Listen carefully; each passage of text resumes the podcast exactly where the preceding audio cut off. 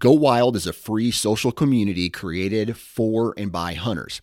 This means that, unlike mainstream social media, your trophy pictures won't be censored. They're encouraged. As you spend time on Go Wild, you will earn awesome rewards such as gift cards, free swag, and big discounts on brands like Garmin and Vortex. You will even earn $10 just for signing up. Visit downloadgowild.com and sign up today. There's a funny story about being at that game. You had an encounter with an old lady. that year we went to Nashville. We were getting ready to go to the Nashville Predators game. Yep. And, I and Johnny's wearing a Suter jersey. And we On had- purpose, I Yep, might add. Yep. And we had just we had just picked up Suter. Predators fans were bitter. Understatement. Yeah, the aforementioned bitterness of the Suter uh, sweater, Bridgestone Arena. Yep. And we're standing in the concourse waiting to get a beer. People kind of start chanting Suter. She had been 75 pushing 80, but she was just fit and, and hyper as a teenager. Yeah, I thought I had heard she was like poking you in the chest or Mm-hmm. something. Oh, yeah. Welcome to the Range Podcast. I'm Ricky Bruley, and with me is Jake Hollywood Iverson. Join us at the archery range, where we'll tell stories from the hunt, discuss technical bow shooting tactics and gear, and pick the brains of some of the most successful people to ever shoot a bow. Whether you're about to shoot that X for the win or send an arrow at a trophy buck, this podcast is for you.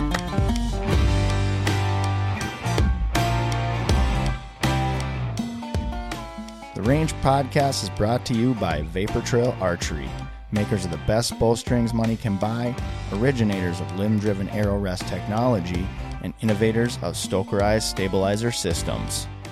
Yeah, what is it? 70% of the times all the statistics are correct? Yeah. Something like that? Mm-hmm. Mm-hmm. Seventy percent. 70 of the time, all the time. Yeah. Yeah, 70% all the time. 60% of the time it works every time. Yeah. Yeah. all right, Ron Burgundy.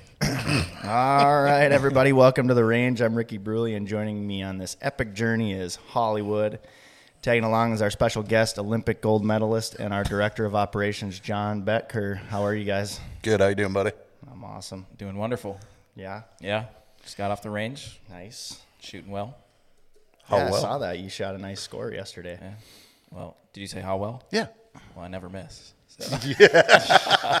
So, no, it's a 300, uh, 56x. So Nice. awesome. The four ran away from me. So That's why we got you here, because I can't do that, Not me. No way. we're trying. right? Well, hey, thank you all for joining us for episode three titled No Plan is the Plan. Uh, the last two episodes were heavily scripted, so I wanted to take some time to simply just BS for a little bit and just kind of see where it goes. Um, again, just want to start off by giving a huge thanks to everyone uh, who is currently listening. The feedback has been amazing. And uh, I do, even though the plan is no plan, I do have a couple of topics in mind uh, just to get the gears turning. Uh, and the main topic of discussion will be around turkey hunting today, since we're, well, by the time this airs, turkey season will pretty much be done, but we just want to, For some of it is done. right, yeah. I mean, gripe and complain and whine and, and cheer and all that kind of stuff that turkey hunting does for you. What? That'd be you. what am I? Big old cut That there. part where it says Hollywood in bold. We're already there? Yep. My goodness. Sorry, I was whipping, man. Yeah. I know. And I, I'm like, all right, we're through the first bullet point. I kind of noticed as I was going to. I'm like, man, I'm going really fast. But So the plan of no plan is executing Yeah, excellently it's at this really point. so after a huge uh, cut, um, yeah. So part of the reason why we have Johnny here uh, is because he's part of the team that paved the way um, as how we effectively bow hunt turkeys these days. Um, and you love it. Yep. Uh, and I'll let him tell all that story right there. How are you doing, Johnny? Doing well, buddy. How are you? Uh, you know how I'm doing.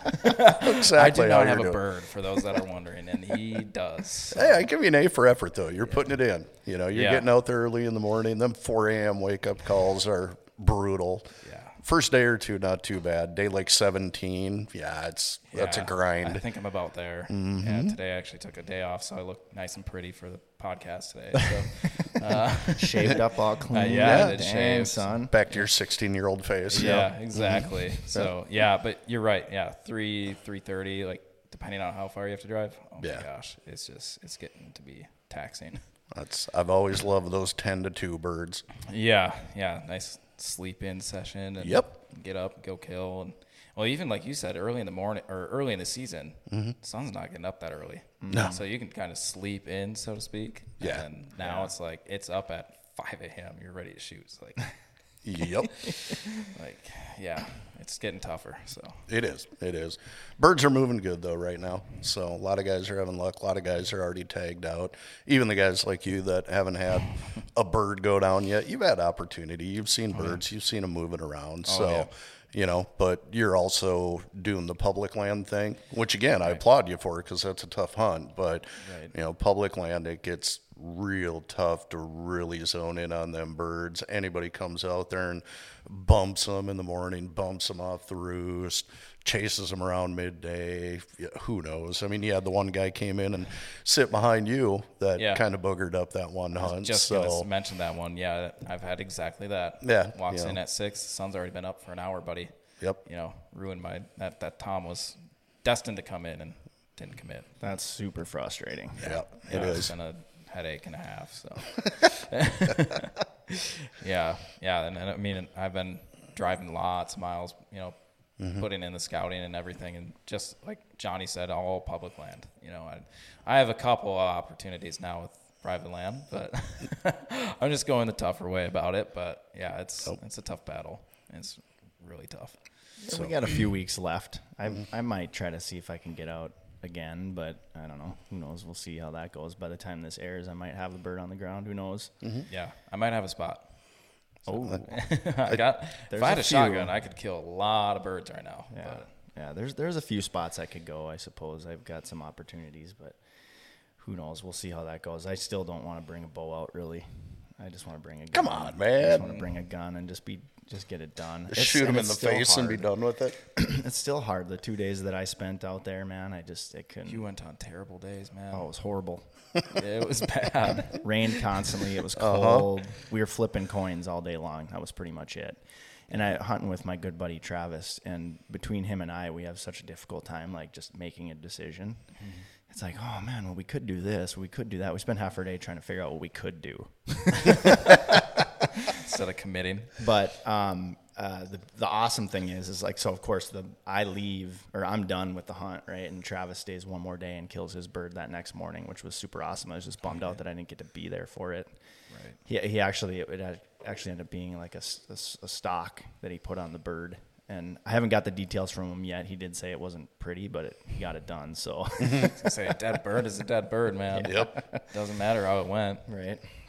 But um, so Johnny, uh, I don't want to get too much into detail about uh, what Hollywood alluded to earlier because I think we need to save that for another episode. But maybe just kind of elaborate a little bit on what that means. What what what team was it that you were a part of that kind of paved the way for turkey hunting as we know it with a bow? Well, the crash course of my path that led me here, the the stepping stone that started it all for me was is I had the great privilege of being uh, part of the original Double Bull archery team. Uh, and anybody familiar with turkeys and ground blinds, uh, even the younger generation, you've had to have been exposed at this point to who Double Bull is and what they did and what they were all about. And uh, it was an absolute joy. It's it's one of those career making moments, life making moments that I'll never be able to repeat, regardless of how great Vapor Trail is. We have a very similar setup here as far as the energy, the excitement, the innovation, and everything that we're trying to do to, to build our brand and grow our company. There are many, many, many similarities, but Double Bull Archery was kind of lightning in a bottle um, you know, they they caught it perfectly. They timed it perfectly. Almost everything we did, it just seemed to work. I mean, it was almost too easy. I hate to say it that Yeah. way. Uh, and again, it was just an absolute boatload of fun. And you know, one of the perks of the job is, you know, hey, do you want to, you know, go kill a turkey? It's like, well, yes, I do.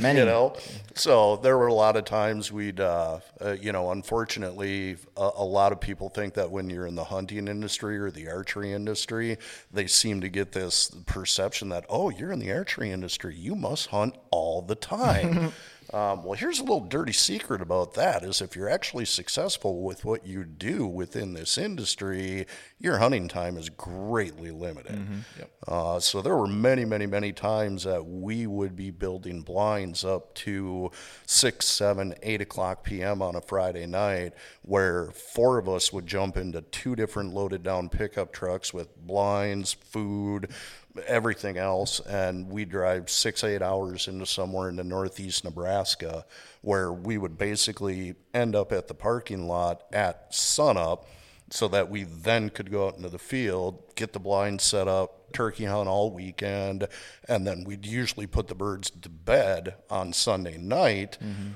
Jump back in the truck, haul butt all the way home so that we got back to the factory where we'd go directly to the factory and literally just the shells of the blinds with no rods in them we'd basically fall down in them and take a two hour nap before we had to get back up and go to work that morning. Gosh. You know, which I wouldn't.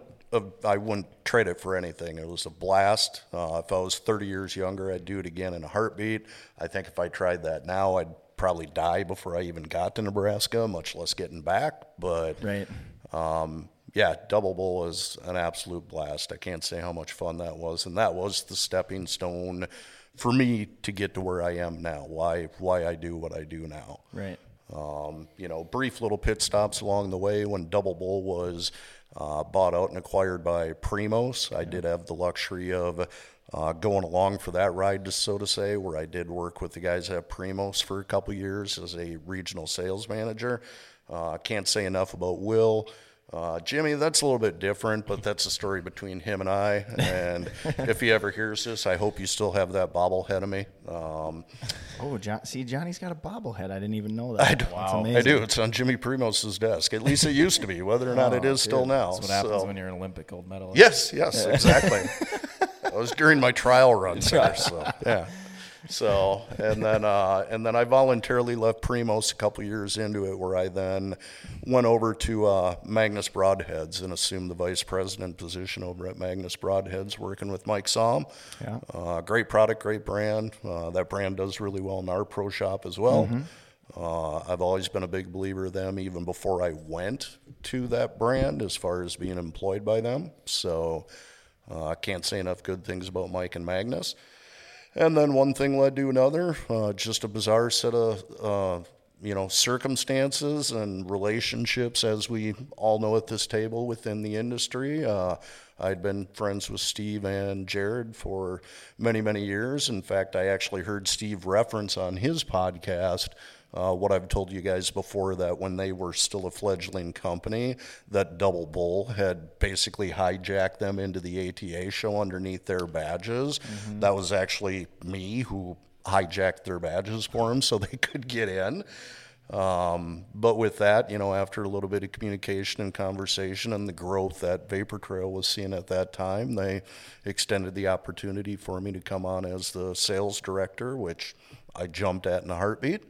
So came on there, and that was seven years ago now. Yeah, seven years ago now. So, uh, and that's been a blast. Uh, you know, all the things that have happened in that time period, uh, all the changes of the company, changing the personnel.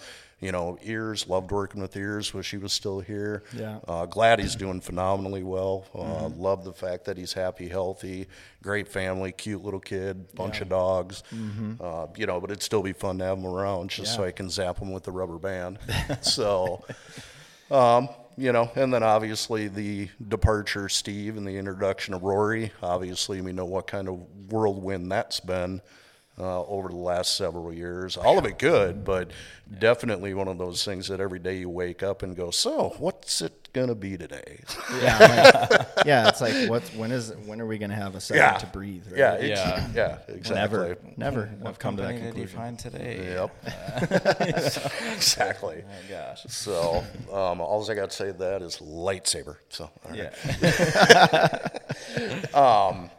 But and then it was probably I don't even honestly remember. I think it's about two years ago, two and a half years ago. It was right after years left. Uh, is the decision was finally made to go from sales director to director of operations. And uh, of course, I was right in the peak of you know COVID and the pandemic and all the issues of you know just the flow of business and pipeline issues and everything else that went on during that time period. So that was definitely an interesting time to suddenly be responsible for all of that. Right. But uh, we got through that pretty well, though. And then, of course, obviously the transition over to the new building, which I know you guys discussed at length in prior podcasts, so I won't dwell on that too much. But, you know, so now here we sit in, you know, the Taj Mahal doing a podcast. So, Yeah, yeah, it's pretty cool, and I'm glad we finally get you on too. yeah.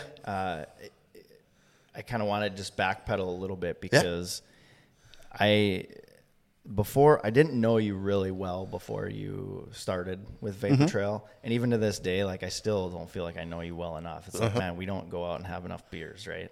But uh, I remember, like at ATA shows and stuff like that, you were always just like, "Hey, what's up, man?" Just like really invested, like wanting to know what's going on. And I'm just like, "Oh, this is kind of man, I don't really know this guy very well, but all right, let's go." You know, just conversations with you were always awesome. And then that year we went to Nashville, and and we we went out one night to have some drinks, and and Johnny comes rolling in, and you're wearing a um, and this is for you, Brian Fortenbaugh. Johnny comes in wearing his wild sweater and wild uh, stocking cap with a little ball on the top. Yep. Um, I'll never forget that, you know. and we're just sitting there talking and stuff because we were getting ready to go to the Nashville Predators game. Yep. And I can't remember. You probably remember who they were playing. It wasn't the Wild. No, it was uh, the Anaheim Ducks. Anaheim I believe. Ducks. Yep. Yeah, and Johnny's wearing a Suter jersey.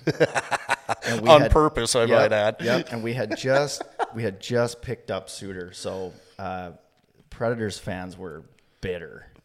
Understatement. Yeah. I mean, and for all the years that we played him, every time Suter had the puck, they would boo him oh yeah, every time. if if we were in Nashville. Yeah. Kind, kind of funny now that when he plays for Dallas and comes to the Wild, we all boo him. right. I know that poor Weird guy. how that works out, but go on. Poor guy, you know, he's probably just one of the nicest guys too. Except his acting is really bad, like those commercials. The that air do for- conditioner commercials. no, it wasn't that was uh Jared Spurgeon. that was Spurgeon. Oh yes, Yeah. that's But right. he did bad. he did Kwik Trip commercials. Yes, yes, yes, yes. And he was I was like, boy, he's you know, I mean he Wisconsin farmer, right? Not an actor. No, not but, at all. Hey, you know, you got to do your PR Yeah. stuff, right?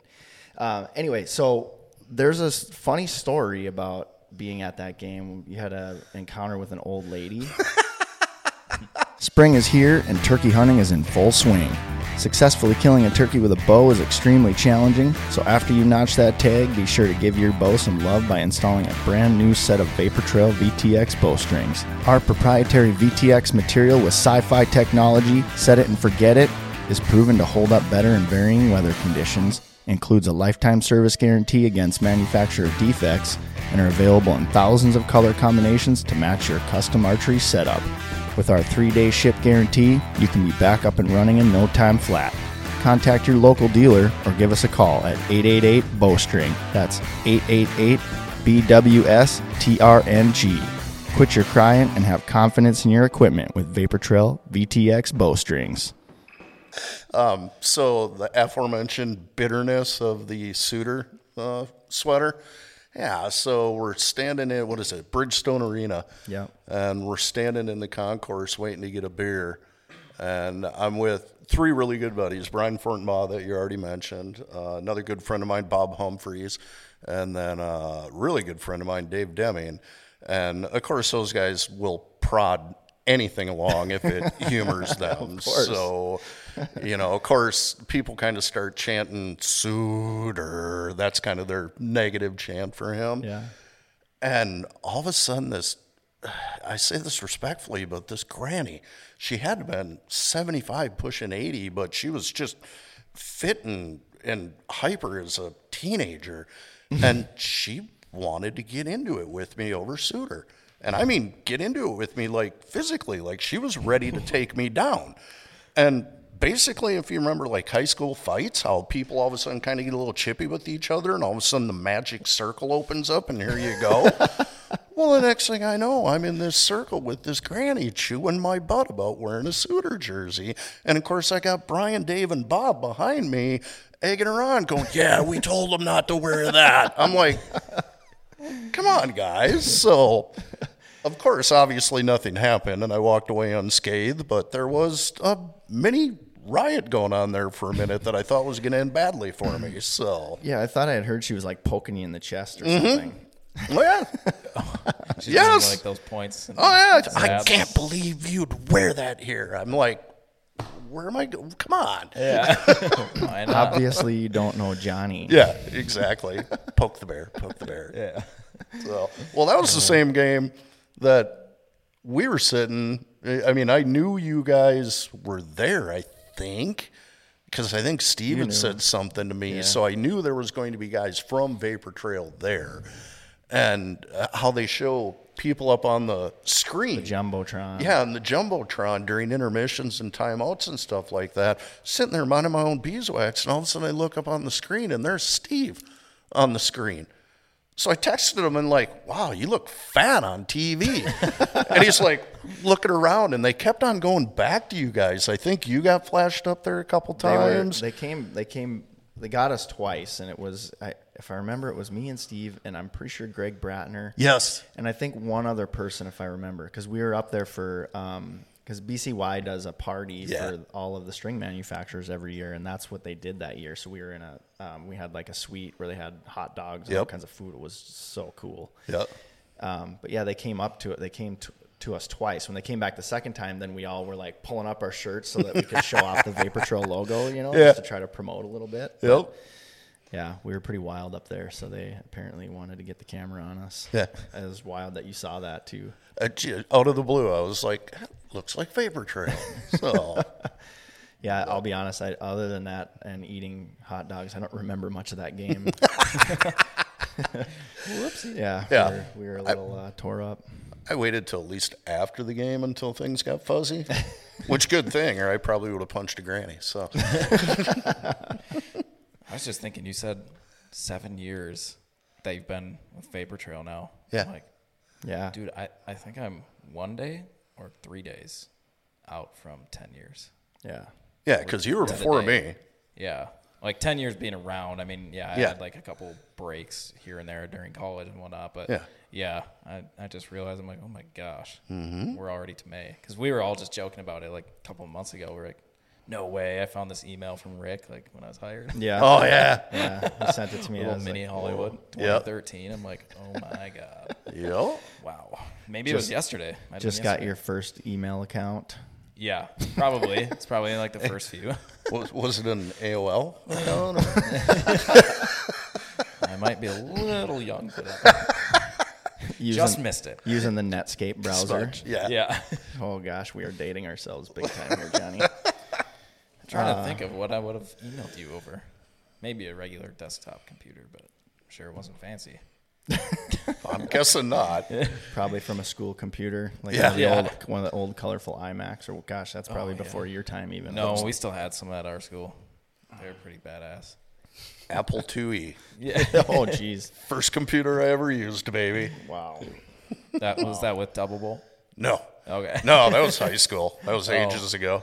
So Sorry. Sorry. Oh, we can circle back to this turkey hunting stuff. Oh yeah. Yeah. no, I didn't mean good. to. I didn't mean to uh, Oh, no. divert divert uh, to talk about my tenure here. This is good. All we need, we just need to make sure that we um, get you talking some more Mm-hmm. um, because we've come to find out that you have quite a few fans. There was some people Mm-hmm. that were upset that you didn't get enough time. Me. Um, yeah, Yeah. So you uh, clearly you have I more like keeping than record number lows. my Low. my my job here today is to get you to yak. Yeah, well, which type? you might have more fan for more fans than I do. I've I've got like twelve, so you, I don't know. You might have Who knows? a couple dozen.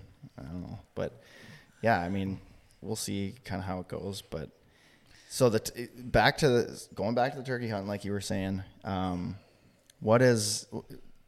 Tell us your uh, journey so far this year with turkey hunting, how that's been going for you. there's not much of a journey. It just ends at bird watcher. There you go. it's, it's right there. is it is it actual birds you're watching or just decoys? No, there's some birds. I, I'm trying to think. I I think uh, Monday. So I don't work Mondays. I think that was the first day I've seen no birds because I tried doing the 10 to 2 hunt. Mm-hmm. Boy, that was that was a waste of my time. Really? And I slept really well, and I had three deer come running right up to me, and I was like, Of course. why? Yeah, of course. Wrong season. But yeah, it's uh, for me. It's been um, very active, but man, just birds have been so henned up, and if they're henned up, it's like uh, yesterday when I went out. I was texting you. You know, it's like there's one hen. Yeah. Like just break free, and I have three toms on me. But no, they're gonna sit on private property, 50 yards away, fanned up, just you know, showing off. It's like, then they turn and walk the other way. It's like, God dang, man. For the pea-sized brain that they have, they're actually not that stupid. They are the smartest, dumbest bird. If they could smell, you'd never see a turkey ever. Yeah. No. Oh, I know it'd be terrible. Mm-hmm. Yeah, because I mean, I can actually shower before I go out there. So- it's crazy. Uh, yeah, and I mean, I'm still I'm still rocking. This year, I'm running um, the Black Hornets for Oh, my yep. broadheads. Uh, Johnny got me on the Magnus. Um, I, I for all of you that are listening, I mean, I've only turkey hunted like hardcore for like three years now because I've always been like, whatever, it's just a stupid bird. uh, three years ago, got nothing. Um, last year, got my first, and then that's when I was like talking to Johnny about Magnus. He's like, you can't be shooting anything else, only Magnus. so I shot one with a bullhead, or not bullhead, uh, Uh, buzz cut. buzz cut, uh, Stinger buzz cut. Um, awesome blade. This year I'm just trying the Black Hornet because that thing has to be awesome. It's just I have not shot anything with it, so Mm-hmm. trying that. Um, and were you guys the first with like the bullhead style? Since I accidentally said that.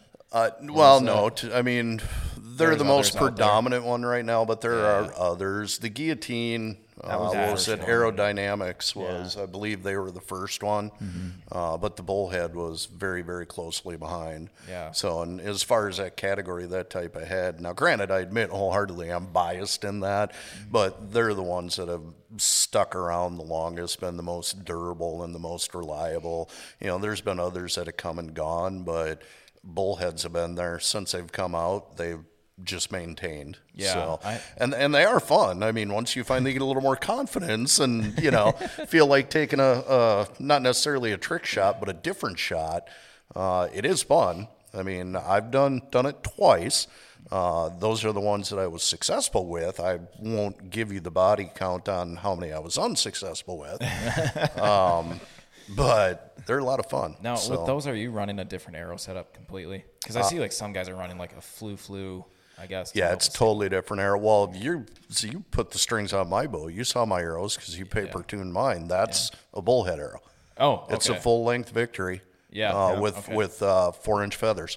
Gotcha. Yep. So you're just So, going for free fletch. stabilization. Yep. Don't cut my flipping fingers off. Exactly. Yeah. Yeah, well, yeah, because you bring up a point. That's you want to make sure that arrow and that bullhead's out there far enough because a lot of guys will do that pointer finger stuff like that. Yeah. We used to get plenty of pictures. A guy that would just slice right down as the shot. Where Yikes. it's like, yeah, okay, just make it so I can't do that.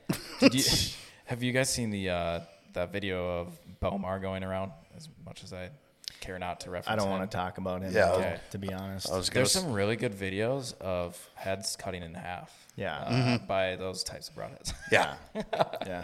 it's pretty amazing though, but it's pretty gruesome. I've maybe one of you guys have said it. Like some guys don't like using it because it doesn't make for a pretty picture. I mean, it, you know, It doesn't. depends on but what you're going for. I feel like that's a social media guy that's going to be talking more on that aspect of you Right. if know, you're going for a quick, clean, ethical kill that has pretty much absolutely no recovery to it whatsoever, other Oh, than out walking out to your decoys to pick them up, Mm-hmm. you know, then honestly, if you execute the shot, there is not a better place to shoot a turkey. 100%. You know, but yeah, but if you're going for the nice, pretty trophy glamour shot afterwards, yeah, trying to piece back ahead that's been split in four different parts and the wattle's all torn up and the neck's all torn up. Yeah, it's yeah, that that's where Rick comes in with Adobe. yeah. So yeah, I mean, I don't know. I exactly the argument is it's about as quick a clean a kill you can get. I just Right. and uh, I for whatever reason, it's really like incredible to see and look at. I don't. It's just. I don't know if it sounds weird, but it just is. I just don't. I I have concerns about whether that's going to, you know, turn off certain people, right? Yeah. And again, i- if it turns them off, maybe they're not the people you want, Right. I guess. But at the same time, you know, I I always just want to advocate for hunting as much as I possibly can, so I'll Agreed. avoid showing that kind of stuff. Yep. Yeah, trying to avoid the the gruesome stuff Mm-hmm. for sure. I mean, it's you know, it's one thing to have you know a decap shot where it's like you just see the head fall off and the turkey falls over and dies. You know what I mean? Mm-hmm. Some of them where it's like their head is getting split into four pieces. is it's whoa, Pretty Um, wild. and for sure you're going to get all kinds of attention for that. Oh, And- no doubt. And you know whether that's good attention or not, I I don't know, but I- uh, but there, yeah, effectiveness, absolutely, hundred percent. It's Yep. the way to go. I That's how think- I've killed both my birds with a bow. Really? Yeah, Yeah. which Yeah. Only I've only killed two with a bow, which is to to what Johnny was saying earlier. I won't tell you the number of uh, turkeys that I've flung arrows at and had no success. Yeah, I I kind of like the idea. Like, I don't know. I've talked to you guys about going with the bullheads and whatnot, but I don't know. I feel like it can be a little bit more of tuning issues. But I just like the idea of having the chance of maybe I'm a little cocky, but I'm confident in my long range, and so like. If I had to, I mean, someone might go, "Well, why haven't you shot one then? If you've seen so many birds?" Well, it's not always that close, or you know, if they're holding still, like you know, three years ago when I started, uh, a guy that used to work here brought me out to private land, and this bird was just all balled up. I mean, just puffed up, 80 yards away. I'm like, dude, he's standing perfectly still. I could send this, no problem. um, the only problem was there's a wire uh, horse um, fence, like a wire taped Yeah. fence. So mm-hmm. I'm like, well, I'm not going to try and sneak one through that, pay the farmer back, like, you know, that sort of deal. But I like the idea of being able to get a little more distance where, you know, if that bird mm-hmm. is hung up at 30, make, can you make a shot with a bullhead at 30? I mean, You can. You can, but I don't recommend just it. going to look a little weird. I do not it's just- recommend it. It's a long ways. Yeah. There's a lot of stuff that can go wrong. You got those, you know, blades out there, and you can get a lot of planing, that sort of thing. Like I mean, Jeremiah out back, you know, this year he shot his at like 32 or something. Mm-hmm. I mean, it's definitely a possibility where you know you might Yeah, limit but he was- yourself with going with the Yeah, but he was using a conventional blade, so right, you yeah. know that's totally different. right. So Yeah, I mean, we were shooting them. The first one I shot was with ears, and I was shocked to find out that he would. We would only set the decoys up at like six yards, yeah, Yep. and so I would have to practice super close range because I didn't even have, you know, my normal pin setup wouldn't even, No. you know, strike Yeah. that close. But then one interesting tidbit too that I've uh, that I just realized is I w- was watching the hunting public, and Aaron Warbritton was talking about how. Uh, you know, bo- just before he takes that shot, he'll throw out two quick, just little cuts. Yeah, and then it gets them to raise their head and pause for a second and gives you that opportunity to take that shot. And i was always i kind of thought oh well that's interesting. And then i was going back and looking at a bunch of footage from uh, when i was hunting with ears. And so i'm listening to how he's calling and every single time like there's a video of steve shooting a bird uh, both of them shot a bird they got a double and in that video ears does just that he Yeah. just burp burp and then turkey stops whack yep, and then five minutes later, these jakes are running around, and same thing. He did the same thing. So that's how. That's definitely something you know to, to think about when you're doing that. Because a lot of people, you know, they say, oh well, you know, if the birds are in close, you don't want to call because then you might spook them off or something like that. Or if they're coming in, don't don't call. But um, that's you know, it's proven to work Yeah. in a lot of different scenarios, and less calling like a little bit like with the yelps you know what i mean you and i were talking about that the other day how i get into this thing where i'm like burp, burp, burp, burp, burp, burp, burp, burp, you know and it's like pretty soon you're wound up. You're yeah, and, then- and and and the way ears was calling and exactly what aaron was saying too is it's just just three just burp burp burp you know and let it be and just to give them some confidence as they're coming in Yep. and uh, you don't have to get too crazy with it you got to soften it up I was little gonna say I do some like soft clucks and whatnot. You know, Yeah. just some real small Mm-hmm. like feeding clucks sort of deal, like when they're coming in. And seems to be fine. But Yeah. that's Yeah. the hens that come in for me. So That's I don't mind the hens coming in though. Yeah, no, a, I'm- a lot of birds I've killed. I've killed because I've called the hens in, and eventually the toms will come with them. Yeah. that's how I killed my bird this year. Was doing exactly that. yeah. So- if if those if I could get that one to commit like last week when my legs mm-hmm. just went dead on me because. Yeah, we'll I got we'll it. get to that. Go on. Yeah, I get in there way late. Not way late, but again, public land wars. I go to a different spot and get in late. I'm like, well, I'm just gonna rock, you know, no blind, and had yeah, exactly that. I had six hens just all feeding around me, Mm-hmm. you know, outside of a blind. I'm just like, oh, kill me right now, because my legs are just numb. Okay. Because I've been on my knees at this point for like 40 minutes. Saying outside of a bl- blind implies that you had a blind at that point. Hundred percent correct. I was like, I don't want to set up in the you know the light. You know, they might see me uh, coming in, and then lo and behold, I get like two, like three hundred yard walk. I get out there and I hear you know gobbles just going off. I'm like, cool. They roosted where they've never roosted before. They're twice the distance away. I could have brought the Double Bull out, mm-hmm. popped her up in the trees, and I would have been perfect. You know, perfectly fine. Yesterday I did that. I did exactly that. I actually was sat up right underneath the roost, and God, I mean, I'd be damned, man. It just they see it right there, like, oh, decoy? No, I'll go that way. And then they go right on. To, then they're like, oh, private land, cool. And then they just sit and watch you. They're mm-hmm. sitting there with their middle finger. Yeah, decoys are a 50-50, you know. It's Yeah. like if you've got three good toms that are getting fired up, you know what I mean, you don't have to worry, but sometimes you get those like satellite ones that are just bouncing around and they kind of can push them away, so it's tricky, man. Because then there's other times where you're like, gosh, if I had a decoy, he'd have been on it. Yep. Yep. Yeah. So frustrating. I've just been like, I would pay to have a satellite Tom. What did I have yesterday?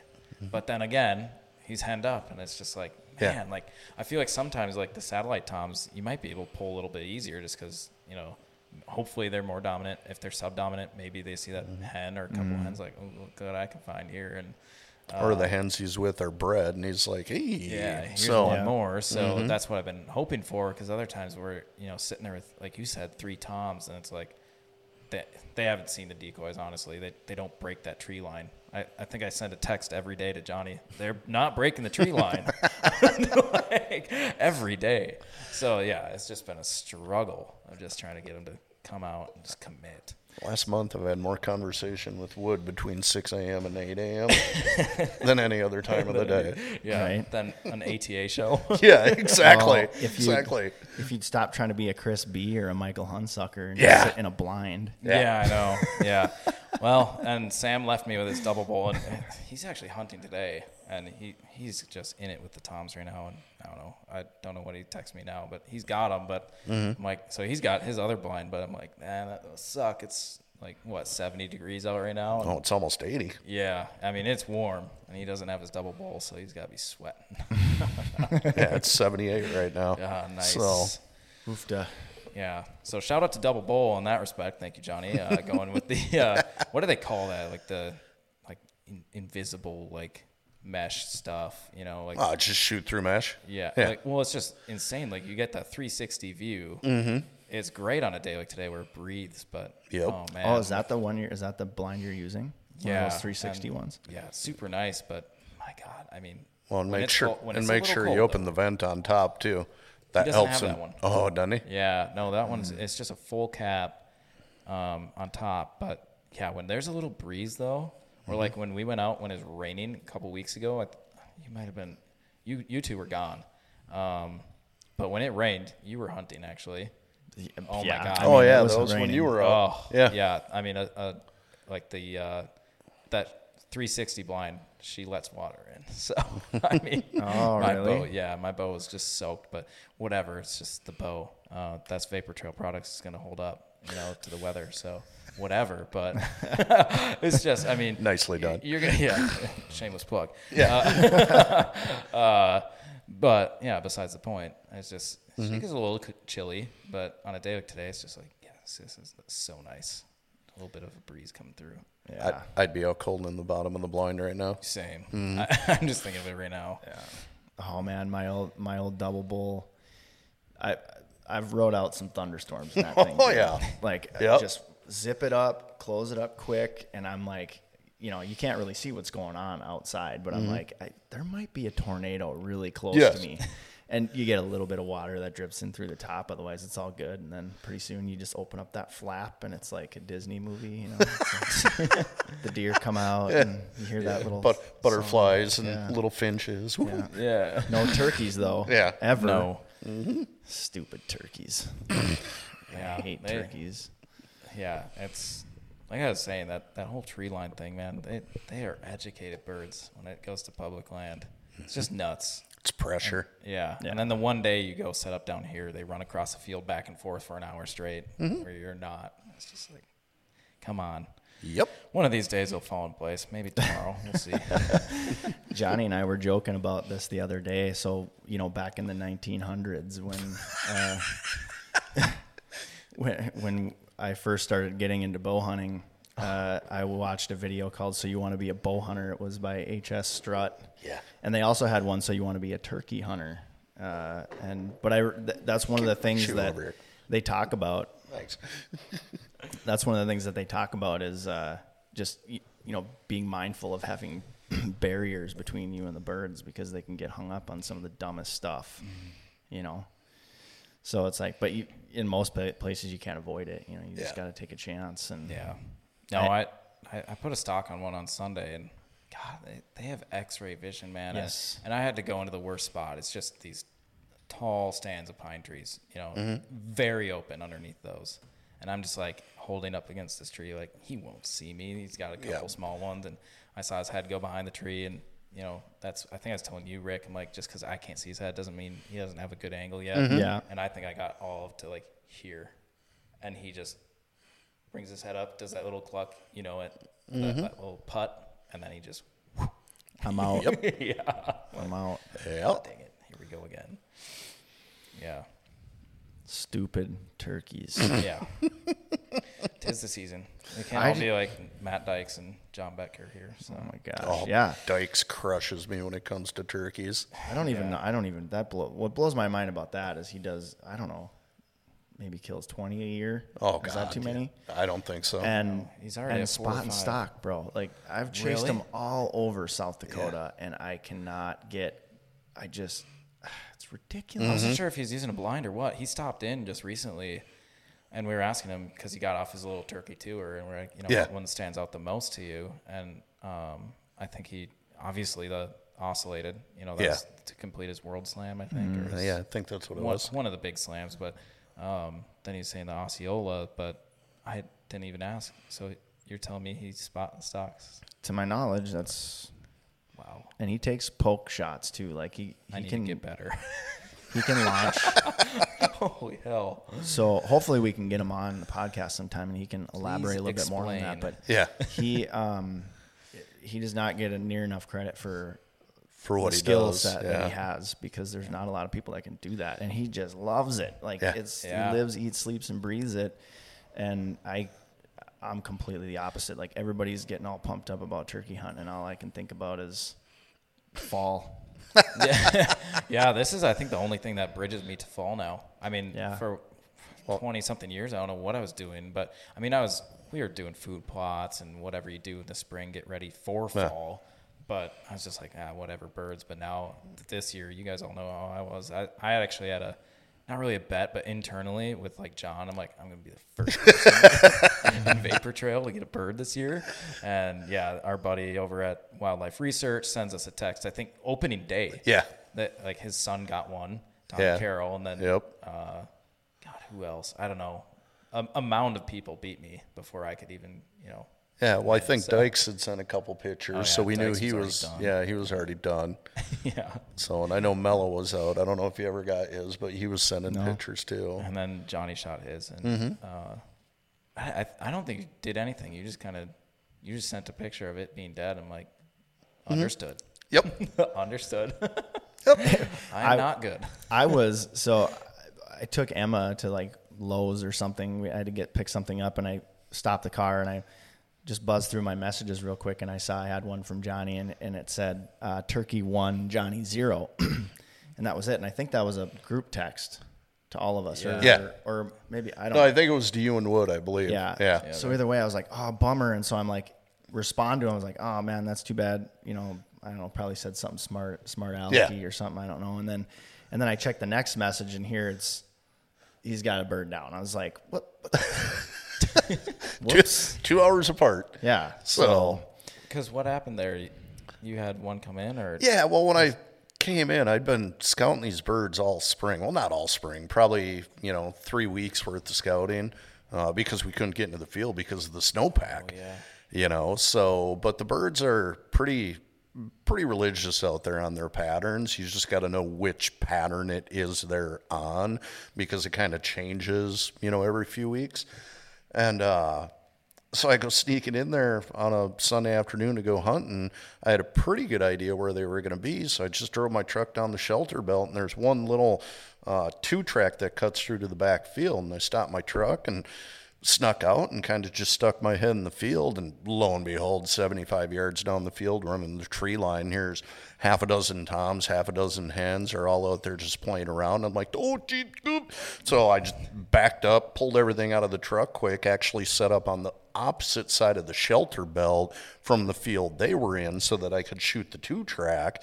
Belly crawled out, slapped my decoys out there, and then just backed my truck up 50 yards along the shelter belt and came back and jumped in the blind. And, you know, I was kind of looking with the binoculars and stuff. I couldn't see them. I didn't know if I spooked them off or if they just naturally went about their merry little way. And I was like, all right, whatever. So, sitting there and of course you know being an idiot admit that wholeheartedly you know of course i'm all in black black hood black gloves you know shirt everything like that. So just being an idiot bored checking on things and just sitting there on my phone like this and and literally from here to the wall away comes two birds drop down in full strut that i never even saw them never nothing.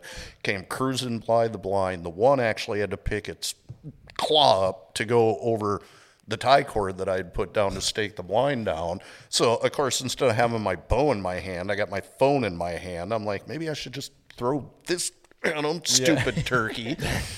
so, uh, so truth be told, I you know completely airballed on that one. That's why the message was, you know, turkeys won, Johnny nothing, is because I was totally unprepared in the respect that I wasn't in the mindset for a shot. You know, I'm I'm not an Olympic archer. I may be an Olympic skier, but I'm not an Olympic archer.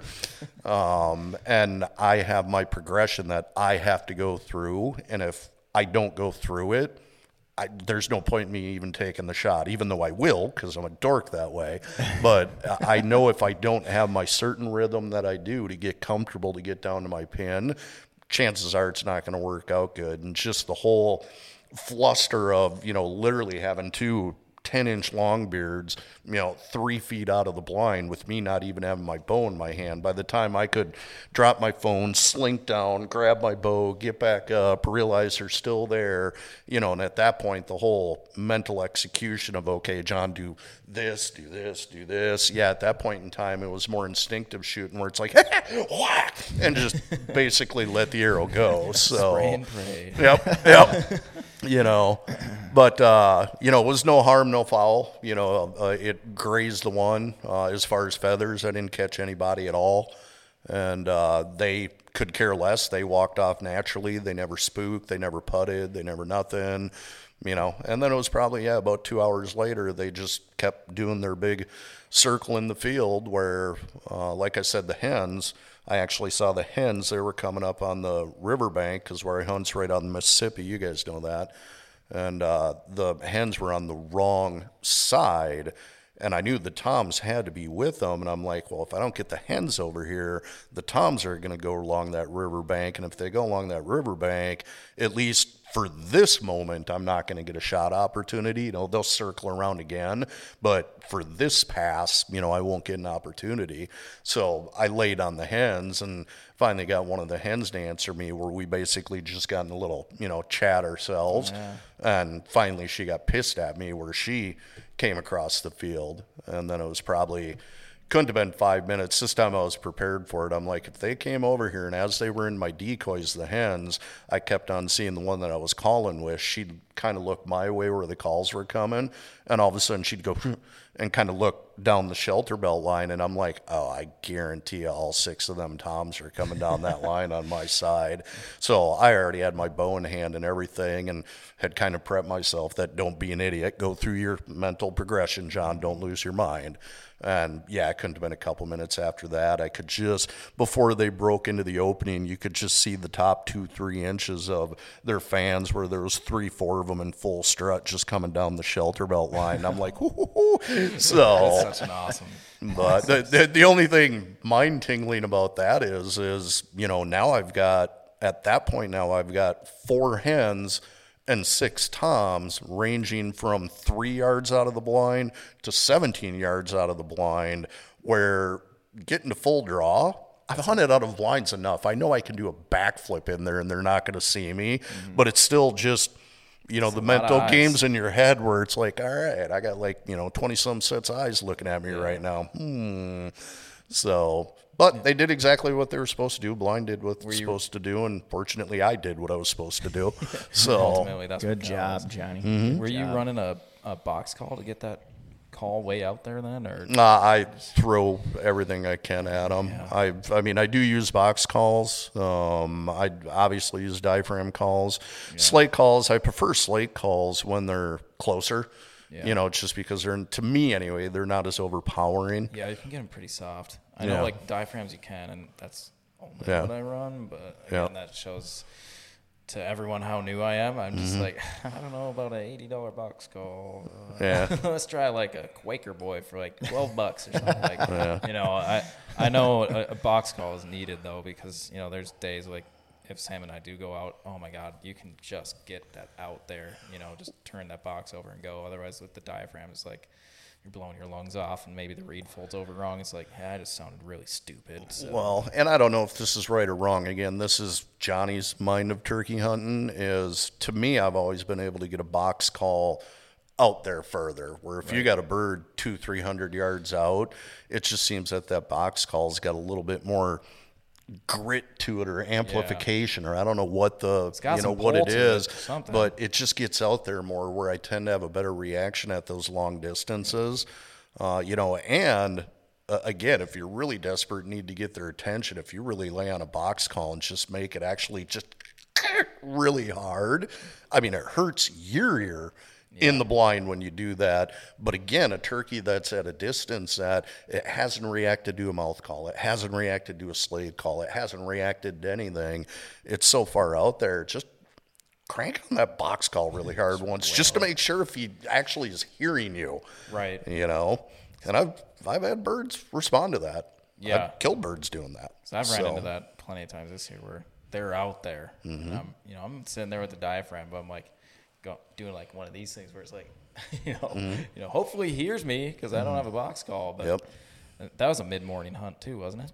Yeah, well, the when the first two came by that I missed, uh, that was yeah probably about ten thirty, maybe. yeah, that's what sounded ten forty five. I think I was sitting in a field Yeah. up around camp. Yeah, you were. And I was watching one Yeah. strut around with 1,800 hens. And I'm like, yeah, I'm going to pull one with no decoy. Yep. Yeah, right. and then I and then I think it was it was like two o'clock, two thirty, when I shot that one. Yeah. So. God, that's a And there were birds around the whole time. I mean, as far as you know, you talk about laying down, taking a nap in the blind. Uh, no matter what direction I looked for the entire time I was out there. Now, granted, some of them were at a distance that I couldn't do anything with, or they were hens that had no toms with them, so I wasn't gonna, you know, try to pester them too badly. Um, you know, but it was exciting in the respect that I always had something going on. So Yeah, that's sweet. Mm-hmm. Yeah, to, and to go back to like what you were talking about, you know, about like expensive calls and all that kind of stuff, and um, you know, folks feel free to uh, you know argue with me on this one. I mean, I, I'm obviously not an expert in the field. I got lucky twice, so um, but. I've heard some Jakes make some really ridiculous noises where you're where I'm like that could not have been a real turkey. It you know? was. and then here he comes popping up over. I'm like, wow, that whole, you know what I mean? So I don't think that n- not being really good at calling could is necessarily going to hurt your chances. You know, agree so wholeheartedly. uh, just do it. You know, because Yeah. I when I first started turkey hunting, I was like scared to call. 'Cause I'm like, oh, I'm terrible at this. I don't know what I'm doing. You know. And so, but the, the more time you spend out there, the more you hear the sounds that they make, and you Right. kind of start to understand. And then, Yep. uh, and again, I, I used to run around and spend a ton of time in the turkey woods, and I, I don't as much anymore because I my time is limited. So I try to you know put it in places where I enjoy uh, the hunt, and that's not turkeys so much. I love hunting with my buddy Travis, you know, and so that's one of the big reasons why I like to why I, I try to just get out at least for a couple of days, you know, because it, it is and it's fun to listen to everybody's stories too, and and heck, if I can get one, I mean, I got lucky and got one. Well, I, maybe I wouldn't say lucky, but I think it was, you know, we had a pretty good plan and we got it done last year, so that was pretty cool. I got my bird last year, Travis didn't, and then now we're vice versa this year. So Yep. um, but either way, it's I, once I get out there, it's always just super fun, you know. And I, I had the weirdest encounter this year with a with a turkey. I of all the times I've been out, it this was very bizarre. So weather was terrible, like we had talked about before. Nothing was gobbling. I think we heard one gobble the first morning. That was it. Rain pretty much the entire time. So one afternoon, we're kind of coming out, and we're going we're we're going through these planted um, spruce trees, rows of these planted spruce trees, and there's like some openings here and there, you know, and and some uh, open grass fields, and we're coming across, and all of a sudden Travis goes, "What is that?" and I look over, and you can just see, you know, it just looks like a trash bag, just like sitting out there in the middle of the open, and uh, so we look in our binoculars, and we're like, man, it, we're debating like. He thought it was a, a turkey vulture, and I was like, "Yeah, it kind of does look like a turkey vulture." And it's just sitting there, this turkey or this bird just sitting there, you know, it's got its head tucked way back in the feathers, you know, so all you could see was just a little bit of its face. And um, then all of a sudden it kind of started to move a little bit and then it shook off and it was it was raining so you could, you know, it was kind of hard to see a little bit, you know, you had some of that rain in between us to where it kind of blurred him a little.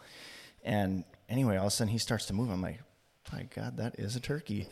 and I'm like, how is it that he's still standing there? I mean, we're standing in the wide open looking through our binoculars at this thing.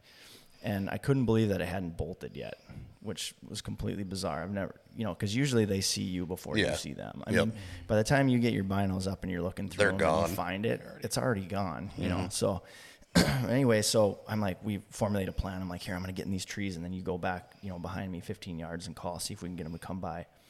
And so we tried this out, and nothing's really happening. And he walks up to me and he goes, "Yeah, he's kind of walking away from us, but he's limping." And I was like, "Oh, really?" And so then I get the binoculars on him again, and he he's injured. I don't know what, Yeah, you know, don't know what did it, but coyote or if maybe he was shot at, who knows? But he's just sitting there out in the middle of the open, you know, probably trying to make sure that he can see, you know, if something's coming at him. But he's just sitting out there in the wide open, not moving at all. Mm-hmm. And of course, you know, me being a terrible turkey hunter, we tried to formulate a plan and get on him and blew it, and it flew away and can't even kill a wounded turkey. So, with a shotgun, no less. So, um, but it was crazy because he, it was chilling in this field, and it was there was, I mean, I don't know, there had to have been twenty. Um, 20 like bird poop spots or turkey poop spots all over the place. So he's just been hanging out in this open field all day, you know. So just bizarre. One of the craziest things. yeah, And, it's weird. uh, I wish I'd have killed him. That'd have been kind of cool. say if a coyote doesn't get him by next time you're up there, Yeah. you're gonna have to take care of him. yeah, we we tried to go back. I, I went back in there in the evening and and tried, but evenings are tough, man. Yeah. Sometimes I wonder if it's even worth being out there. That's where I come in. nope. in my experience, no. I mean, they're here and there, but man, every time I've sat this year for an evening hunt, it's just like, why am I here? Yeah. You know, like I- Evening hunts, you got to be between point A and point B, with point No B kidding. being the roost. If Yeah. you're anywhere else, you ain't gonna get them. I have the one spot where we found his roost tree, and I'm like, I might like if I do anything, I'm setting up ten yards from it. Mm-hmm. No kidding, like no line, right under it, because that's like the only chance that would keep me out there in the evening. Otherwise, no. I mean, I like you know I've seen them around that midday hour and whatnot. But mm-hmm. Yeah. Jeez, I mean, evenings tough. I like going in the mornings. You can hear them, you can see where they are moving and everything. But Yep. yeah, it, it's just awesome hearing them just go off. Super far away from Yeah. you, you know, not even close. and to also give myself a little credit here, I've hunted a lot of days, but that's the other thing that I, I really do feel like because when Sam was texting me today, it was like 11:30 to Mm-hmm. get those toms. I think right like right now, where we like early mid May? Mm-hmm. I think right now you gotta be there after they're breeding, like done breeding for the morning. Oh, yeah. Because I don't know how many birds I could potentially kill if I could stay out there from like 10 to noon. but my shift starts at 10, so Mm-hmm. I'm hunting every single morning till about nine o'clock. I'm kissing the buzzer, you know, on where I can be out there, and it's like right at you know right when they're getting out of the roost, good chance. Mm-hmm. Then from about then, you know, six to eight, there's nothing. Mm-hmm. Then about eight thirty to nine, it's like. Johnny, uh, I've got one coming, but you know my car's that way. like, you know, I think that mid morning would be perfect, but it's like, God, they're just they know when I leave. Yeah. I think they must like they're probably talking to you guys. You guys Maybe. tell them I come, I have to leave by nine, so they just enter the field at nine. I don't know. it's just terrible. At, at 9:45, gobble right behind them. yeah, let them know that he's Yeah. leaving and you're coming.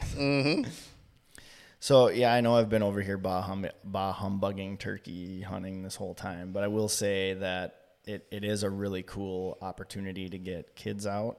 Um, Oh, just yeah. because I've you know I've gotten Coda out a couple times. It's nice to be able to sit in a blind, and you, you know if it's gonna rain or something like that, you can, and then you can get away with the movement and everything. And I I got my daughter out uh, Mm-hmm. one day, which was kind of cool you know, she's two and a half, you know, so I just figured, well, okay, so I got her Bluetooth headphones and put an iPad in her hands. And she Yep. watched a watched a movie, you know, and again, it was an evening hunt, so but- but still, it was it was it was a ton of fun. You know, she was all excited to jump Yeah. into a blind, and um, I, when I was packing everything up, like I I look up and she's over there like spinning the decoys, you know, and just like having a blast with them and, and then like holding them and petting them and stuff. And I'm like, well, I don't know if that's good, but Yeah. um, you know, so there's that, you know, Yeah. like it, when she comes of age where she'll, you know, be able to tolerate it more and hopefully she enjoys it. I, you know, she doesn't, she doesn't, that is what it is, but that'll definitely get me in the woods a lot more.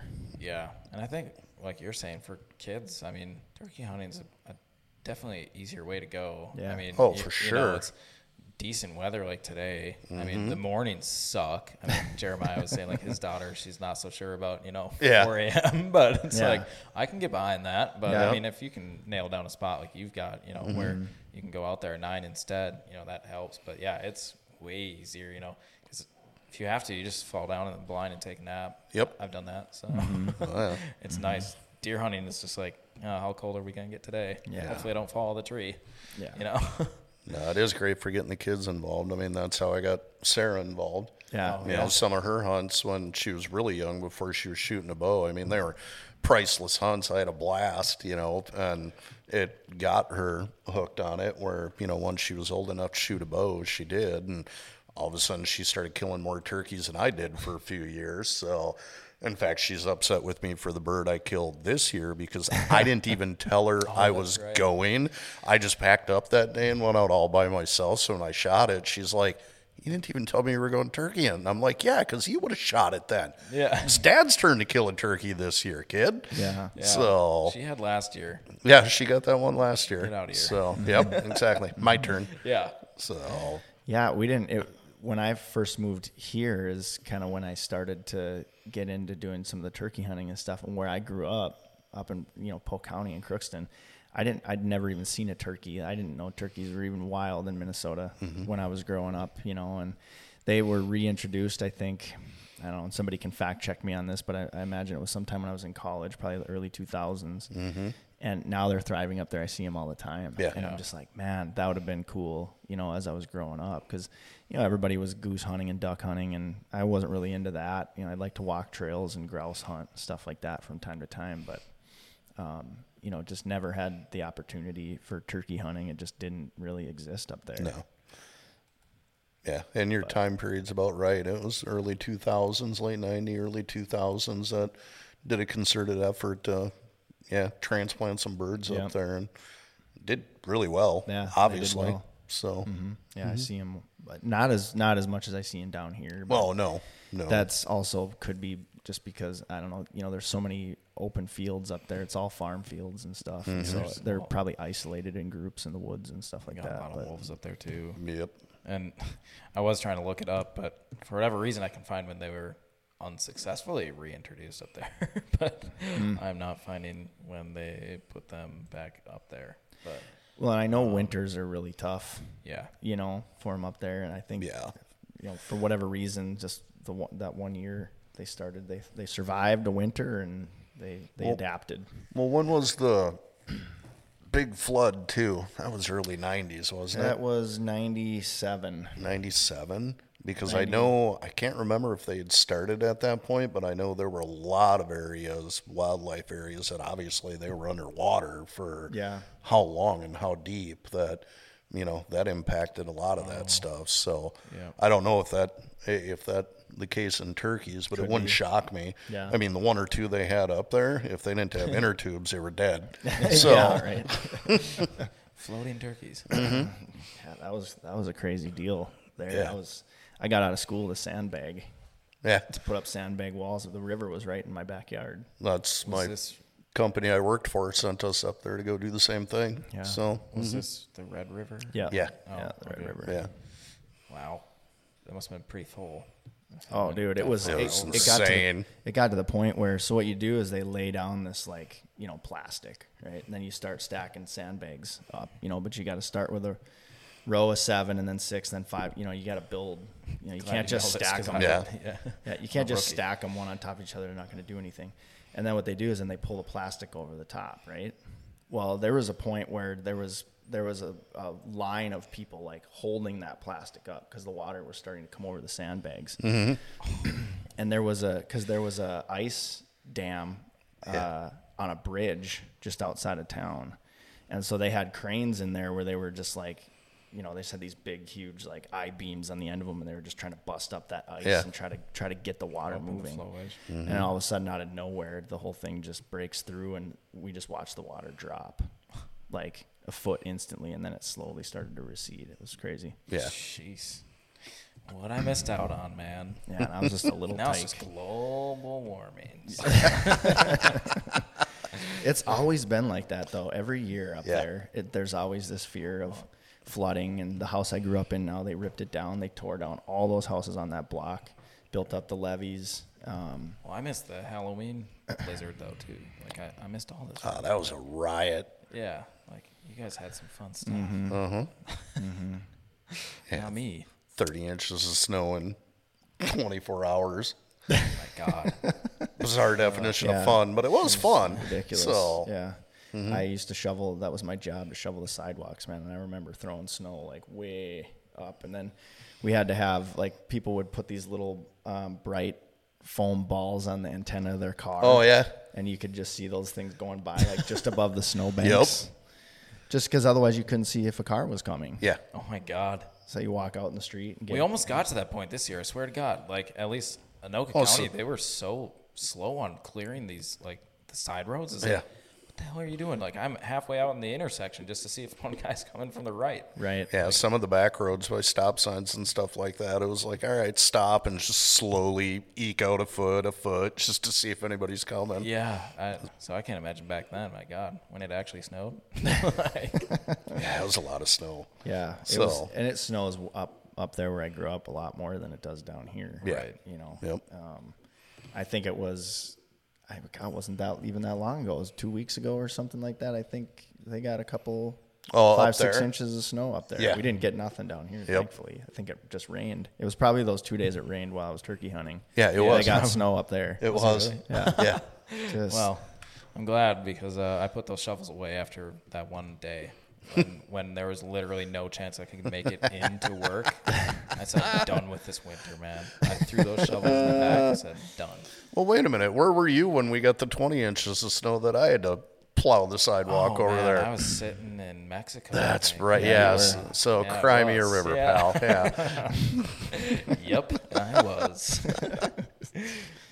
Ensenada was amazing. sitting, sitting in the nice weather. And then what do I do to go on vacation? I go up north where it's even colder. yeah. Yeah. That's what I do. Swing a hammer at some hot steel. Good, good planning on your part. yeah. Wonderful weather. Hmm. Cool. Yeah. Yeah. So, what's your game plan turkey on the rest of your? What are you going to try to do? Other than kill? I don't know. I didn't wake up this morning. You- I, you I get- would have at 310 and I was just like, man, do I go to Cambridge? Do I go to my other spot where I've been fighting that dude? Like, ah, I don't know where to go, man. And and even if someone was to be there or not be there, Yeah. there's a new car there now where I'm like, how many birds are gonna get killed out there? That spot is amazing because there's like three hens to you know four. Well, let's just say it's a three to one ratio. Toms to hens. Mm-hmm. I mean, it is a really good ratio. Up in Cambridge, it's like reverse. I mean, mm-hmm. it's really bad. Where it's good in one respect if you can get all those hens in. Yeah. But this spot where I had that one, the one day where that guy came in and busted me, it's like I can be, I can pretend to be a hen, and these toms just come right in. Yeah. So I want to be there, but it's like, okay, how many are dead now? Yeah. So I mean, I don't know if it's really worth me wasting a morning there. It's a shorter drive, so of course I want to do, I want to do that, but Right. I don't know. Um, I'm, I'm not sure. I, Get get past this weekend and see what happens on the promised land, and maybe drag you two out there and right. Yeah. see. I mean, see what kind of chaos like we said, can create. I'm not trying to be the stubborn guy. It's just, and I don't know. I don't want to be like public land hunter, like whatever. I just, I don't know. I want to do it and try and do it myself. Just Mm-hmm. Show I can do it. Yeah, dude. Uh, she's tough. So, Well, Um, public land or private land, you still got to execute. right. You still Well, got to take the shot and hit the bird. There's, so I'm just thinking like if I had a weekend, but you know I have. It's just I have some personal stuff going on, so it's Mm-hmm. just like every day that I get a chance to fully be out there, it's like I gotta go do this now. yeah, And then that's when the birds come out. I'm like, Mm-hmm. man, if I could just have a full day just to sit out there, it'd be meant, But I don't know. I, I'm bouncing between those two public spots, but yeah, I don't know. I I'd like to try an evening hunt, I guess, underneath that roost. Otherwise, I have a game plan in my pocket where I get up like I did today, instantly leave, get out there four in the morning, literally set up in the woods where they roost, risk it all, I guess, and just hope. I mean, because uh, the other thing is like the guys that have been hunting this other spot, Yeah. they're not going near as far as I am. I'm going to the back corner, you know, way back in there, and which is dumb because it's not like turkeys hide themselves like deer. You know, Yeah. like when we're out west, like you got to walk a long ways where you might find something. Turkeys tell everyone where they are. yeah. But every time I've had people, they're not even close to where I am and where they are. So Mm-hmm. I don't know. I, th- I think that's the plan right now. A morning hunt is going to be way in there, right underneath them, yeah. land on me. You know, Mm-hmm. and if, if they don't, then I, I'm throwing my hands up. And then maybe an it. evening hunt. Then eventually private. and just uh, tip my cap. Uh-huh. So yeah, Yeah, season F's coming up here pretty quick, 17th. don't Yeah. remind me. So that's when it opens back up again for me, and I don't know. See if I can make a few things happen. I got some options. I don't know. Like Yeah. I was telling Johnny too. I thought about talking to Nathan and see because a morning um, hunt, like during the week, I could probably pull off. Weekends don't work. Uh, Yeah. but um, you know, and then you know my buddy Charles, you know, he's he offered to take me out, you know, during the F season too. So and there's good chance I'll I'll get one. He's he's called in several birds for me, and I always choke. and uh, but with a I was shotgun, gonna say not with a shotgun though. No. and I, I don't know, he might not let me use one though, c- Yeah. just because Yeah. because that's his he that's his thing too. He, he wants to do it with a bow. I mean, like I said, I, with the shotgun, this these spots I've been, you could you could take out. I don't know where you've been going. Like I know where you've been going, but I don't know how it is up there. Are the birds pretty heavy up there, or you just gotta find the right spot? There's there's a good amount of there's a good amount of birds, but there's also a lot of pressure too, you know, because it's it's public. But Right. um, you know, again, I killed a bird last year. Travis killed a bird this year. Uh, you know, and Jeremiah, you know, he he's familiar with the area. Yeah. And he doesn't hunt it, but he's got other spots, you know. Right. But he, you know, he's always asking me too. He's curious about how, you know, if I'm seeing a lot of hunters. And honestly, I don't see very many hunters at all. Uh, you know, I'll see them kind of parked in some spots, but then it's also an area where a lot of people just go out and camp. yeah, You know, because the campgrounds aren't open yet, and so and people like to get out really early. Yeah. And so we came across, you know, probably four or five vehicles. They weren't even there hunting; they were just there camping. You know, they just park their vehicle and then they hike in. You know, that's 30, pretty cool. 30, 40 yards and just pitch a tent, you know, so there's that too. But So I, I don't know. You know, they were just gobbling like crazy last year, and then um, even during like the last season, I tried to take Coda out, and I was able to call some birds, and then I I blew it because I didn't estimate how far away they were, and we ended up just setting up right underneath them, mm-hmm. and uh, so it you know they I busted them out of the roost, and so that was pretty much the end of that. But I mean, it was end of the season, you know, and they were still making noise and still plenty of birds out there. So, Mm-hmm. Right. um, you know, I I could probably go out there again too and and and give a crack at it. And there's a couple other public spots up by me where if I could get out there in the morning, they might produce something as well. But again, I don't know. The public land that's tough, man. There's a lot of mm-hmm. pressure.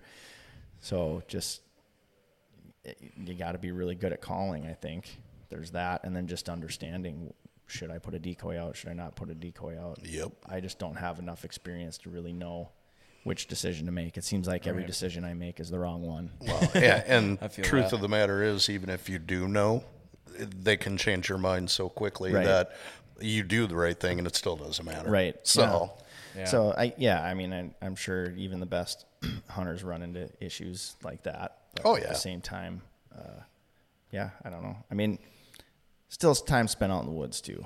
Oh Yep. yeah. So, I wouldn't trade it for anything. Mm-hmm. I think about my the wife only time would, you but- get to clear your head and yeah, well, Yeah. No, Yeah. that's nice. Good de-stress exactly. out there. Yeah, I got to try to get my wife out more too because she she hates like she's just got something with birds. She's not a unless it's an owl. Mm-hmm. She wants an owl. She would love to have a pet owl. Other than that, she hates all birds. Perfect. She they can die. Okay. So Yeah. Uh, I think turkey's right up her alley. yeah. I did get her out the one time out at Nathy's. Oh, We yeah, that's see any- right. we just didn't see any birds that one morning. Yep. But um, yeah, I got her in the, the old Sitka ninja suit, and we sat in the blind one morning. It was fun. Hopefully, we can do it again. It's just with Emma being the age that she is, it's a little it's a little tough. you know. Yeah. we don't. She doesn't have grandparents to watch her either, so we have to rely on our sisters, and we only have one apiece up here. So Yep. Yeah. She's busy with shiny objects. Oh, yeah, shiny objects. Here we go. Totally almost forgot about that. Uh oh. So, yeah, every episode, yeah. Every episode, we're going to have a, a segment called Shiny Objects. And I'm kind of stealing this from a from a, another podcast that I listen to. Um, but uh, I thought it was kind of a cool thing to get on top of. We can, you know, talk about whatever whatever cool thing that's come out, whether maybe maybe it's not so cool, but just whatever. And hopefully it's archery related. Doesn't have to be. What's but the buzz? uh, so I've got a few things, but Hollywood, I know you kind of got a little bit of a list there. So what, do you, what what's your Do current shiny object? I don't know. Well, I, uh, hmm, well, it, it runs into yours. I mean, the uh, the big thing that was released in the last week, at least on some of the socials, is Easton's. What the heck do they call it? Their uniform spine or something like that. Acu Carbon. AccuCarbon. I mean, they've been running AccuCarbon for a while, but I think they're.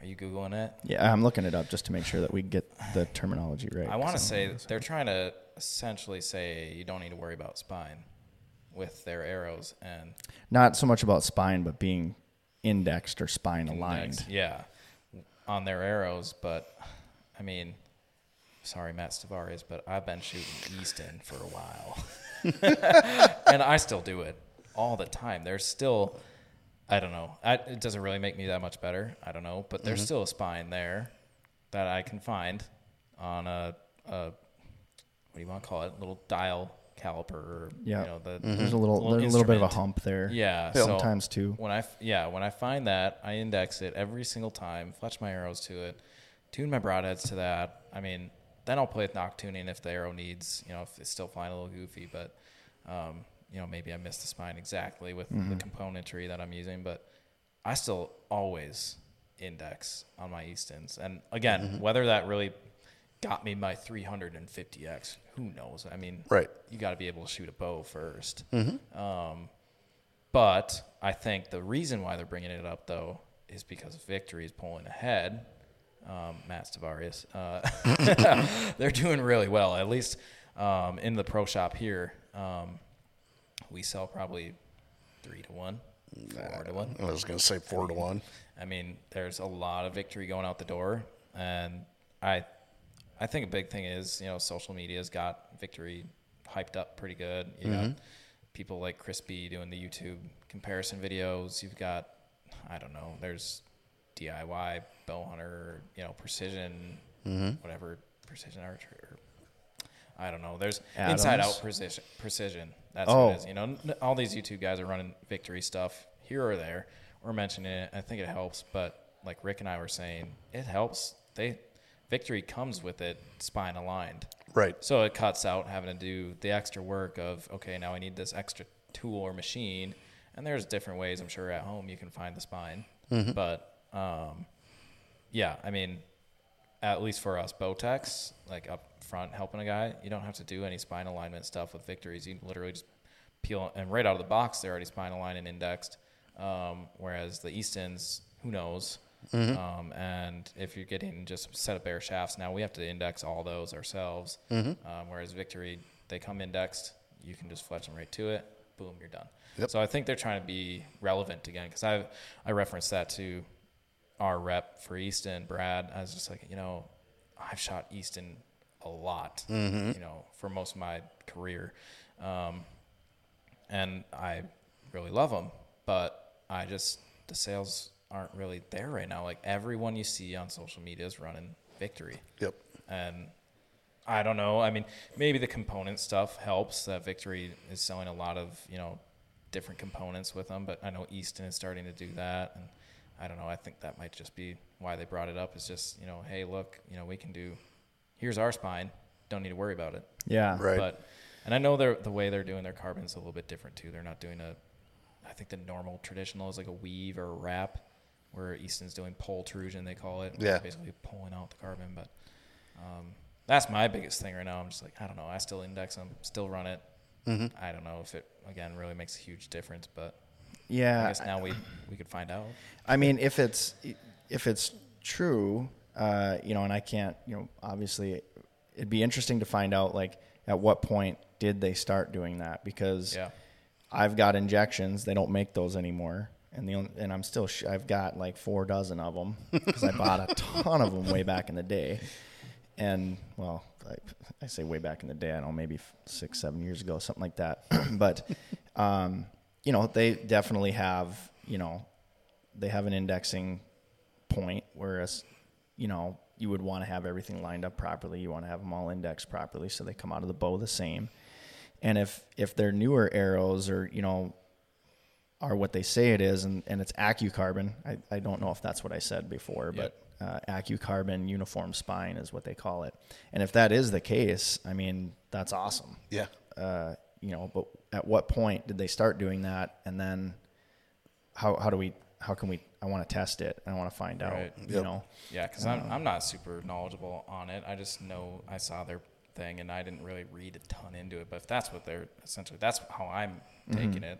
You know, I mean, I've got some fresh four mil long range arrows that I got last year, and I still indexed all those. There was still a mm-hmm. spine on one side and the other, the weak and strong, and right in between. There's mm-hmm. nothing. There's Yeah. a soft spot. So I'm mm-hmm. I'm not really sure where they're going with it, but. That'll be interesting to see. I mean, I, I do like that they're made in the USA. That's a, that's a big, Yeah, that's huge. um, that's a big selling point, I think. Yeah.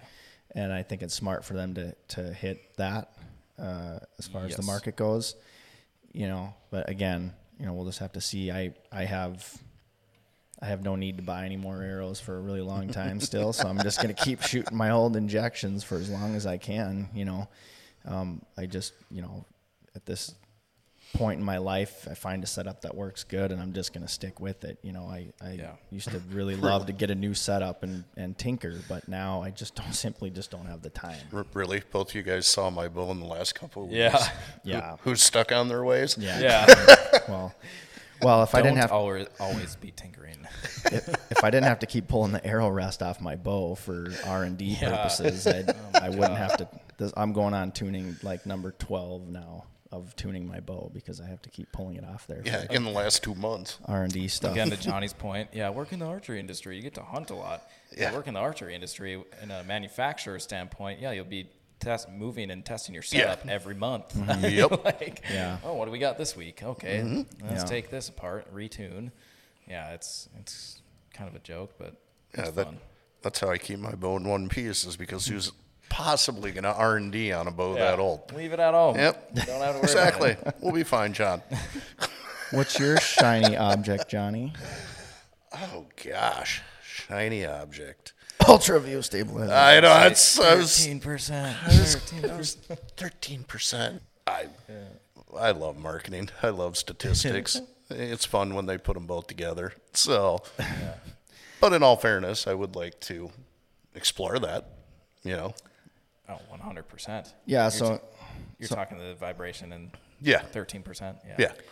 Yeah, so UltraView just came out with a new set of stabilizers, and um, some of the stuff that Archery let down uh, put out there just had me cracking up. Oh, Oh, I haven't even seen him. I don't love him that guy. Logan, but They come out with tubes that are more tubier. yeah. yeah, I saw that on Archery Talk. Tubier too. of the tubiest or something like that. But anyways, um, and not to dog on UltraView because they make No, fantastic they- yeah. yeah, no, they're good um, guys. Great products. Love the products. sites. Love mm-hmm. the releases. But mm-hmm. it's you know it's just one of those things. So th- the weight system is clever. I Yep. do like mm-hmm. that. It's like a um, snap in almost sort of thing, or it's just like a quick Well, weight it's- adjust. yeah, it's just your th- the threads are integrated into the weight, Right. So you're not having to deal with one long bolt or a short bolt or what. They're just my daisy chains. Mm-hmm. yeah. Basically. Yeah. yeah, and and uh, you know uh, you know aside from that though, I don't I don't know, you know uh, what serious advantage you're going to get. You know the, the statistic of 13 percent stiffer is that what they claim? I think it was just vibration. Yeah, wasn't it? Less vibration, vibration, because then yeah. True Ball came back. Not trying to start a fight here, but I mean, they came out like a day later. He said, days. she said. you know, we have less vibration or something. You know, it's just right one after Yeah. another. Oh, you mm-hmm. sent me that. What was it that you said? Yeah, that that was, you're talking the True Ball one. Yeah. Yeah, it's, it's like we have less vibration or something like that. I mean, they're just going back and forth right now. Where um, Wow, we talk way too much about turkeys. When okay, how much. I'm watching birds. You? Bird watcher. Yep. Yeah, less vibration. Okay. Thousand dollars. uh, Yeah. Yeah, it's, it's- just R and D on their less Yep. vibration. But my big thing with UltraView, where I just I can't help but laugh, is every one of us we're right in it. You know, every one of the stabilizer manufacturers, whether it, it True Ball, Quattro, um, Stokerized. Yeah, st- yeah, Stokerized to be You're clear welcome. with everyone. Uh, uh, UltraView, it's always like ultra high modular carbon or modulus carbon. It's like you realize everyone's using UHMC, right? Yeah. That's what we're, like it's like, and then even uh, the guy who should, shall be unnamed when he started doing a new stabilizer setup, I think with Levi, um, he said the same. Th- they were On that note, John's gonna go piss.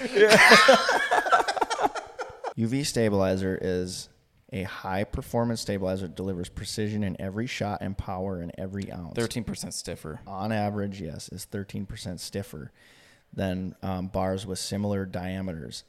Because that's what I wanted to look at. Because it's like, because we could come out and say that our stabilizer is 20% stiffer than, you know, than just a raw tube. Yeah, what are you comparing it against? You know what I mean? It, so you, again, specifically, what are we talking about? So that's where those numbers kind of make you giggle a little bit, just because there's so many other factors I feel like that are involved. Um, and so, you know, stiffness is definitely something that people want. You know, lightweight, all those kinds of things. So it'll be interesting to see. I mean, again, going back into the marketing side of things, you know, I'm sure they'll do well on them. Um, Oh, just guaranteed. them being who they are. So you know, why wouldn't you? Why wouldn't you uh, expand into that market? Johnny, so when I was looking at this, it does say uh, it says on average UV stabilizer is 13% stiffer, And so again, to your point, I suppose that probably plays into vibration of some Yeah, sort. absolutely. By what metric are they basing that number and off of? that was the same thing that I said Bingo. too. Uh, you know, you know, once Yeah. we put in some proprietary, you know, ground, you know, ground up cornflakes that we pour in there, They're just more tubier, man. and those numbers are they add some relevance Yes. to the advantages of the product. But Yeah. No, I mean it's it's beautiful marketing. And again, great company. I don't want to Yeah. make it sound like I'm bashing on Ultraview. I think they're great guys, great company. But it's just always cute whenever a new product comes out like that. And yeah, they have some tested metric that they throw out there. That uh, again, what's your baseline? 13 percent better than what? You know, you you didn't have a stabilizer before, correct? Am I wrong on that? Correct. Yeah. Uh, no, I'm correct. Okay. So, but so you were comparing that to what? Yeah, what or whose? Yeah, but exactly. That's the other question is, you know, did you line up every single stabilizer in the market and you just rounded off that 13% was, you know, the stiffness better in all of them out there? Yeah. So You all better bet we might be testing that. yeah, At least I would love to. Yeah. I mean, maybe not UltraView specifically, but I know we've got other companies that we've looked at to test. So, Yeah. I mean, it's just what you do in this industry, but Oh, yeah. it'll be interesting to see how much stiffer is stiffer. it's just as important to know as much about other people's products as it is your own. Yeah. So, 100%. percent Mm-hmm. That's how we better ourselves. yep. And hundred percent. Um, okay, so, So what's grinding your gears? nothing's grinding my gears right now. Um, I but I and I because I am really excited. Here's a shiny thing that I want to talk about, and I had didn't have a whole ton of involvement with this. It was mostly Hollywood and and Rory. Maybe I should let him talk about it. But our brand spanking new oh, Vapor Trail Arrow Customizer. We just reviewed it yesterday, uh, just to go over, you know, some things with it, make sure that all of the details are there that are necessary. And in my um, nitpicky way, I found a few things that I felt should, you know, um, should get changed. You know, probably splitting some hairs here and there, but I also think it's pretty important that uh, we're accurately portraying the service that we can provide. And so um, I'm trying to see if I can bring it up here, but I don't know if I'm logged into the right account. I'm guessing well, not by the the looks of that. I will say that yes, there is a chance that I might be building people's arrows now. Mm. We will see, but yeah, it's exciting. Um, right now, I mean, we're going to be dealing with Victory and Easton the most, um, and it's going to come with.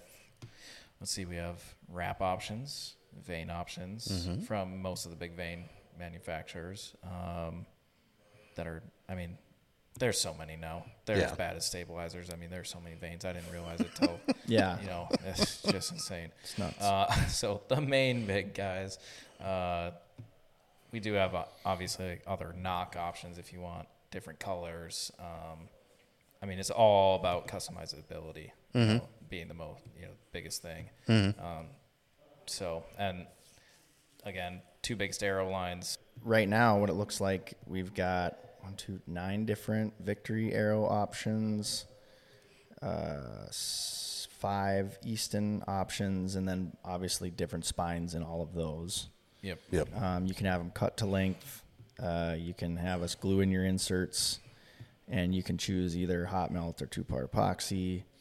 Uh, we've got one, two, three, four, five, six, seven, eight different wrap colors, and then I think with those colors, we're gonna have a, a, a design like a specific like vapor trail design option with that.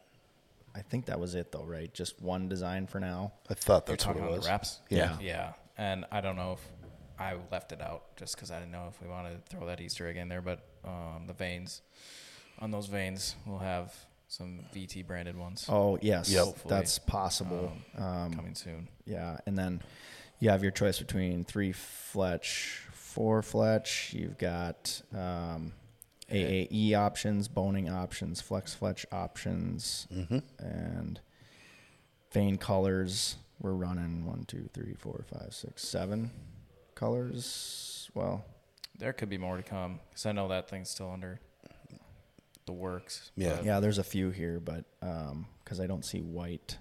Well, there I see it. So several options in colors.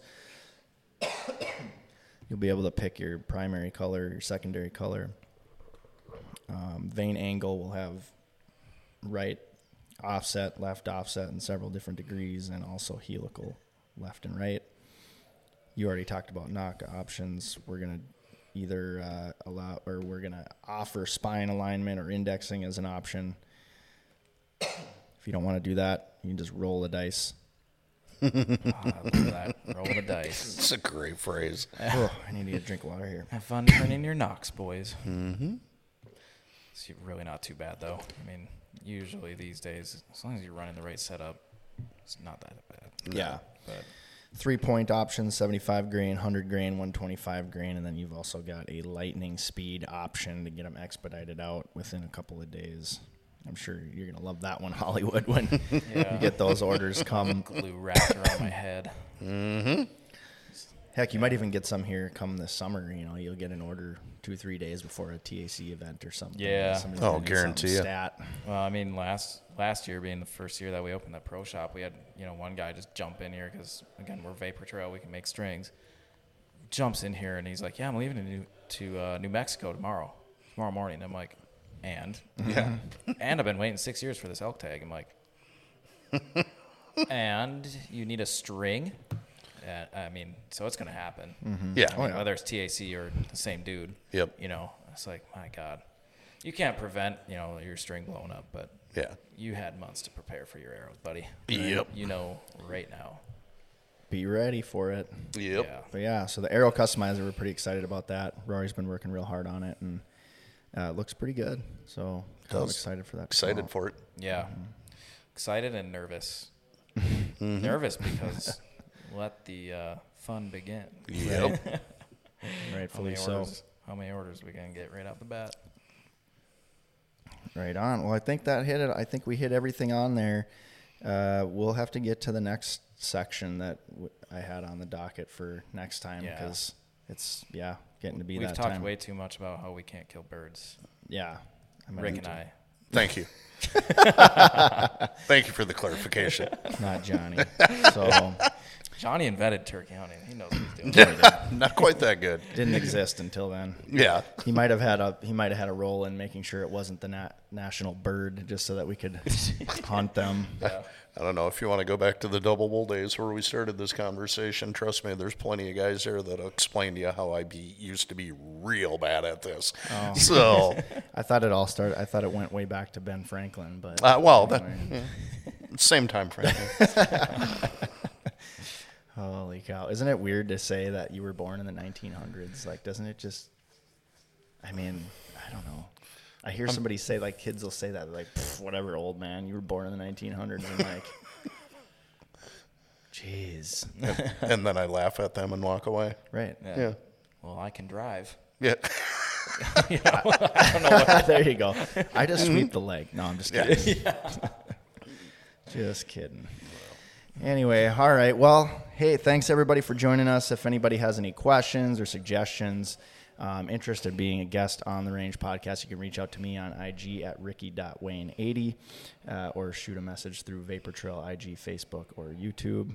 And of course, you can always find uh, Hollywood at On the old Instagram, Jake Ivy three, uh, and Facebook, Jake Iverson with Hollywood in parentheses. There you go. What about you, Johnny? Do you want anybody to be able to find you, or are you like Steve? It's a ghost. Uh, well, no, it ain't a ghost, but I honestly couldn't tell you what my screen name is. Pretty sure it's just my name. So I think it's just I don't know. You, you want to find me? Look up John Betker. There you go. yeah. So Awesome. Definitely find him on Facebook with that, yeah, as far as I know. yeah. All right. Well, with that, we're gonna pack up our bows and arrows, and we're gonna leave the range. Have a good day, everybody. See Thank ya. you. See ya. Vapor Trail is now offering an exclusive discount to the Range Podcast listeners. Enter promo code TRP15, that's TRP15, at checkout for 15% off VTX bowstrings and Vapor Trail and Stokerized branded t shirts, hats, and other gear.